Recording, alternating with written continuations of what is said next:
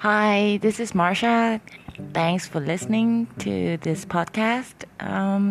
This is Am Listening or Am Thinking podcast. Actually, I've been trying to change the name of the podcast, but that seems to be a problem. But anyway, today, thanks for joining me.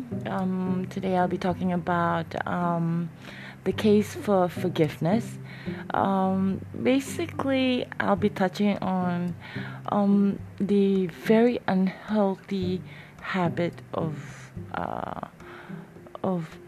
holding on to a very toxic emotion that all of us humans have experienced at any single one point of our lives. And there are two ways, as I've discovered, that it makes it easier for us to become better people: by forgiving. So let's get on with it. All right, I hope you enjoy it. See ya.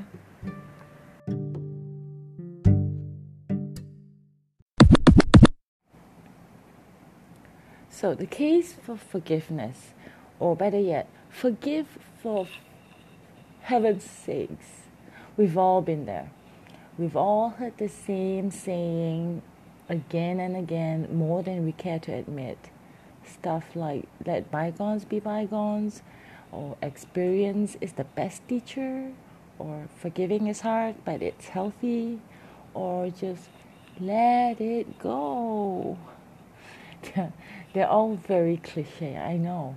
But you'll reach a point in your life whereby you'd think carrying around all that hatred and need for revenge is a heavy burden. On top of that, it's a burden that you can let go of. Well, forgiving someone whom you think have wronged you or hurt you is actually pretty hard work. That much we have to acknowledge, admit, and accept. It sucks even more that there's no freaking medication or magical formula for it. I know, I wish for it. We've all met with people we trusted but have betrayed us or misunderstood us. We've met people who thought had our back but turned out to be traitors. We've also met people who meant well but had chosen to turn away from us simply because we were comparatively deemed the worst of two evils. We'll probably never come to fully understand how, why, when, who, and what. But does it matter? All we need to remember is that carrying around the resentment, the hurt, pain, and the need for revenge adds to our pain. And science shows that forgiving is good for your health. Not forgiving, actually, and this is backed by science, releases stress responses in our bodies. Don't believe it? Try thinking about someone you really hate right now. Chances are you're thinking some pretty malicious, nasty thoughts in your head, aren't you? Forgiving is not forgetting. Science being science, organizations of scientists have done exceptionally in-depth studies on how our bodies react to the feelings of sadness, anger, and in particular the feeling of being either abandoned or betrayed. Empirical studies were done throughout 1998 to 2005, increased on merely 58. I think they're talking about studies done within the United States, from merely 58 studies to 950 studies. It is through these studies that we have come to understand the correlation between the negative impact of our relationships with our breath and earth brothers now than ever before. Here, I'll relate a personal experience. This is where I get a little nervous now. Well, many years ago, a distant relative who was known throughout the family to be one of the kindest, nicest, and most self-sacrificing member of the family was senselessly murdered, yes, murdered, during a house break-in. We got even angrier when we found out that her granddaughter was also in the house during the break-in. and the elderly lady distracted the robbers to the other side of the house so that her granddaughter had the opportunity to hide and lock herself in the room to keep herself unseen and safe from the perpetrators. The robbers were found, brought to court, sentenced to 10 years behind bars. A couple of years later, I discovered that the decade-long sentence was not really enough. A family member lamented, 10 years cannot bring her back. He'll serve less than 10 years, 6 years maybe, and then get out and do the same damn thing again. It was the expression on his face that brought tears to my eyes because in its ripple effect, it made me angry too. Why? Because what he just said could very well be true. The robber may get another chance at life, change over a new leaf, go back home and continue living his life as if it never happened. Nobody died. But to the family, none of our family reunions from then onwards will ever be the same again. The thing with situations like this, experts advise, it is better to practice rising above it every day. You know, holding on to such anger rattles us, raises our blood pressure, and increases our chances of suffering a heart attack. In fact, it also tangles us in a web of anxiety, post-traumatic stress disorder, or depression. I understand. The need to take revenge, and I'm not an angel, is hardwired into our brain, our response system, and our emotional ecosystem. So what if we get revenge? I've seen countless movies with similar plot lines. A guy's girlfriend dies during a battle and she shouldn't be in. The guy goes absolutely berserk with sadness and bellows out his grief at the sky and promises to avenge her untimely departure from his life. Towards the end of the movie, he gets his revenge, and yet his eyes are still filled with tears. He's finally done it. He's got the revenge he so needed. He should have found closure. He can now move on to greener pastures, be a better person, and not be a bitter, rage-filled person. But more often than not, we'll see the antagonist continue to reminisce about his lost love. Despite having succeeded in avenging his lover's lost life, thereupon sits on his shoulders many other things. Shame, guilt, anger, sadness, hostility, attachment. It brings us back to the point of, did revenge do any good at all? The anger, some would argue, has made him a prisoner in his mind and life. And here's a quote from Lewis B. Smedes. I'm hoping that I'm pronouncing his name right. Well, the quote is, "To forgive is to set a prisoner free and discover that the prisoner was you."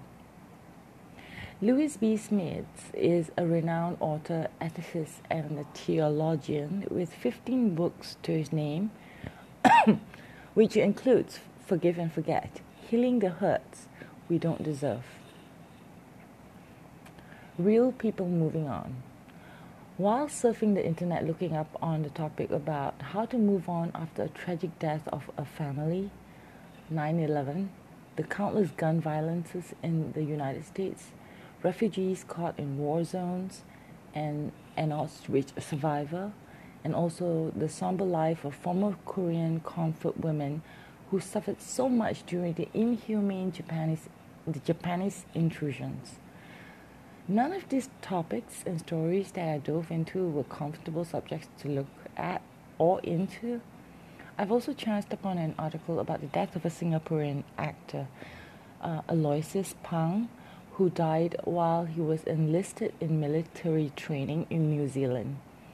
His death could have been prevented. He was only 28 when the freak accident took place during a live-firing exercise as an operationally ready national serviceman for his country, Singapore.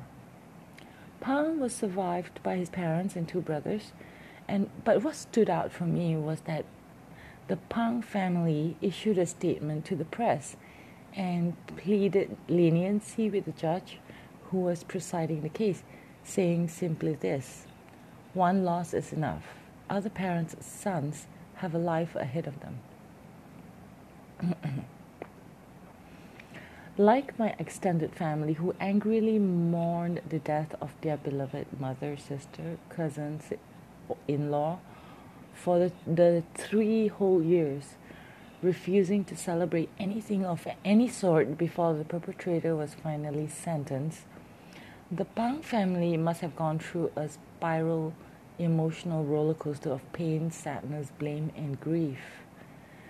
There's only one thing I can conclude when trying to step into their shoes, and that is to see the bigger picture and acknowledging the fact that this sadness, need for vengeance, and hate can only drag on, if not for years to come, for a lifetime. If they don't let go of the incident, they would be caught in a series of hashing out and then rehashing out the incident over and over again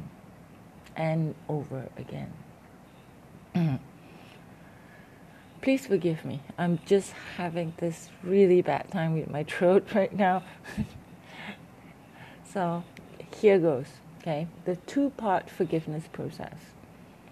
I'll admit that I have quite a few people in mind whom I'd like to see suffer, pardon me, because they've done me injustice in my eyes, you know. And that is why I've pondered and researched on how to best forgive the people and move on.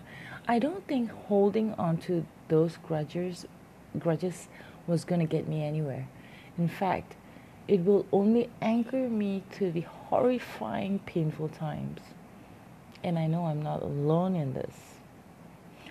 In an article written by Gustavo Rossetti, who is a change leadership consultant, speaker, and the author of a book entitled "Forgiving is Hard, but Not Forgiving Hurts More," he outlined 2 parts of the forgiveness process. The first one is decisional forgiveness. It's about making the decision to release that person from the social debt incurred by his or her wrongdoing. The second step is emotional forgiveness. This could be harder and takes longer, you know, but it is learning how to replace the negative emotions associated with unforgiveness, and it might even develop positive regard towards the perpetrators. This is a tough cookie to crack. Well, Rossetti also quoted a Buddhist saying, and it goes like this: we can see that the person we are blaming needs help, and so we help him. Helping him reduces our desire to blame and increases our desire to be of benefit. I ain't no saint, but the second part really gets me. Help him? I felt it incredulous. How do I move on from wanting to see that person die a painful death to wanting to help him? What does that make of our loved ones who died or suffered for no apparent reason? Would we be making light of their suffering? But this is why experts like Dr. Frederick Luskin of the Stanford Forgiveness Project contends that we need to first tear apart the feeling of victimhood. We then move on to helping ourselves, depersonalize the experience and detach from it. Well, we'll try. Understanding the perpetrator. I think this part is really, really deep, and I think if you succeed to do it, I think you're pretty awesome. Well, throughout the research, I think the only part that stood out after going through the multiple programs and studies is this: empathy and understanding.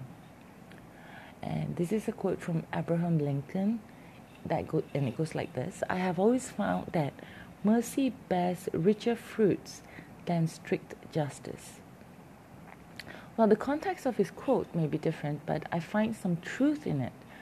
Understanding the situation and the perpetrator helps you repair the relationship between you and the event, not the person, nor will it bring your loved ones back.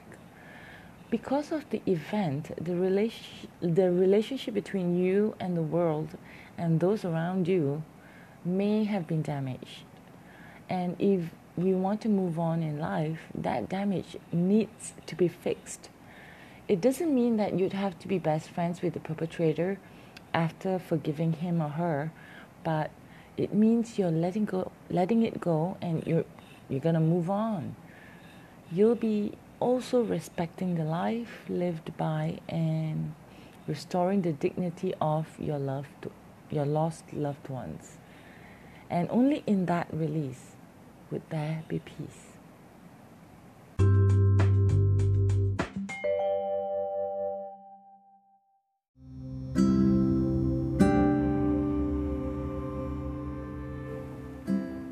So thanks for listening to this podcast, and as usual, I hope there were a few takeaways at the end of it. We're all learning, and I hope to be a part of your journey because we're all kind of winging it as we go along. So thanks for listening. I'm so glad that anyone is listening at all. And since I'm recording this on December 30th, 2019, and the new year is approaching, I wish every single one of you who is listening a very happy new year, and may you and your loved ones be blessed always. Have a happy holiday and a blessed new year. Bye!